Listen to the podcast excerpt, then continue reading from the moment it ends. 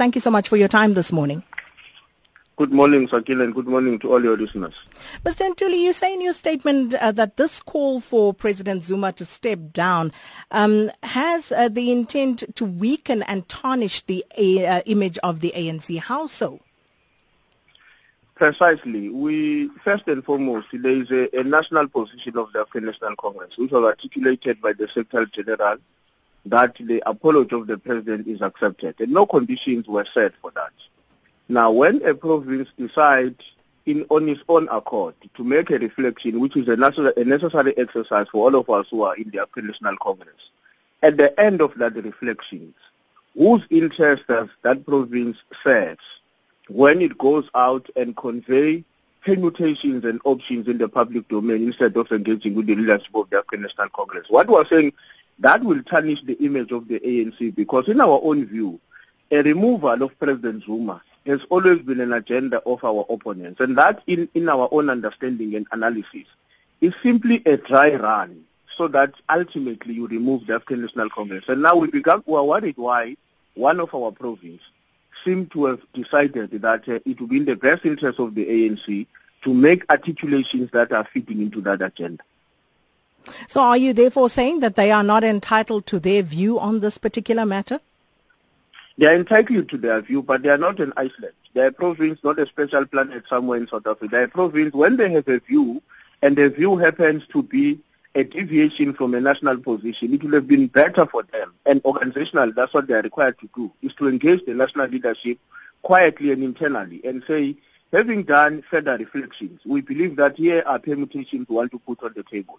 To go in public and share those permutations without engaging the leadership, we believe that is intending to mobilize a national sympathy for that view, so that even if it doesn't find expression within the organization, but it remains a matter that they use for their own purposes, and that is not going to be serving in the interest of the A N C. The last point, Sakina, that I just want to mention, as we continue with these reflections, part of what we are also beginning to, to identify is that in the main, both within the stalwarts and those who are not stalwarts, those who did not in the first place support President Zuma's election, be it in Mangaung or before Mangaung in Polokwane, are the ones who are, beg- who are beginning to be more impatient about him stepping down, him being taken to the Integrity Committee.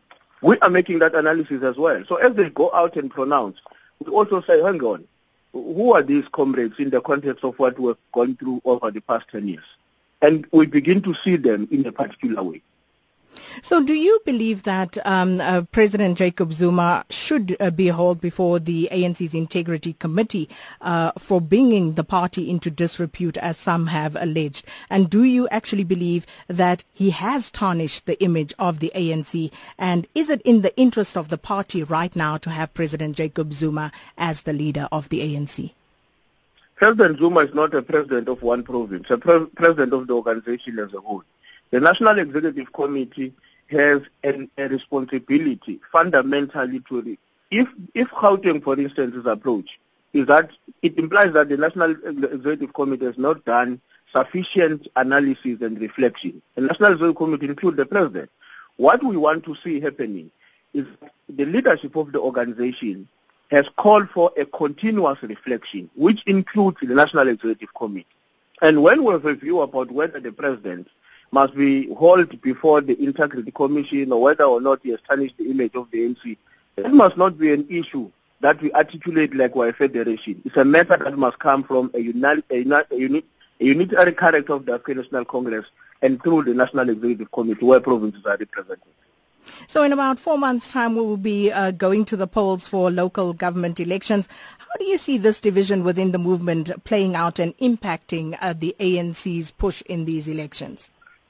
Of course, we are very concerned as KwaZulu-Natal, very, very concerned, deeply concerned by what is happening in our country, particularly when we hear a province like Gauteng uh, sorting airtime to talk about permutation on how the president must respond to the current challenges, and hear them say nothing, absolutely nothing about what is it that we are going to do in our reflection to defend how to defend Johannesburg, to defend Zwane, to ensure that we close ranks and win the local government elections. It's a matter that is of deep concern to us because we are launching a manifesto this coming week, and we hear a province calling on diff- calling for different permutations, which in our own view are not contributing in any way in what we should be doing now as revolutionaries, which is to close rank, consolidate, consolidate the unit of the African National Congress and confront the enemy in a much more united way so that you can win the battle on the ground.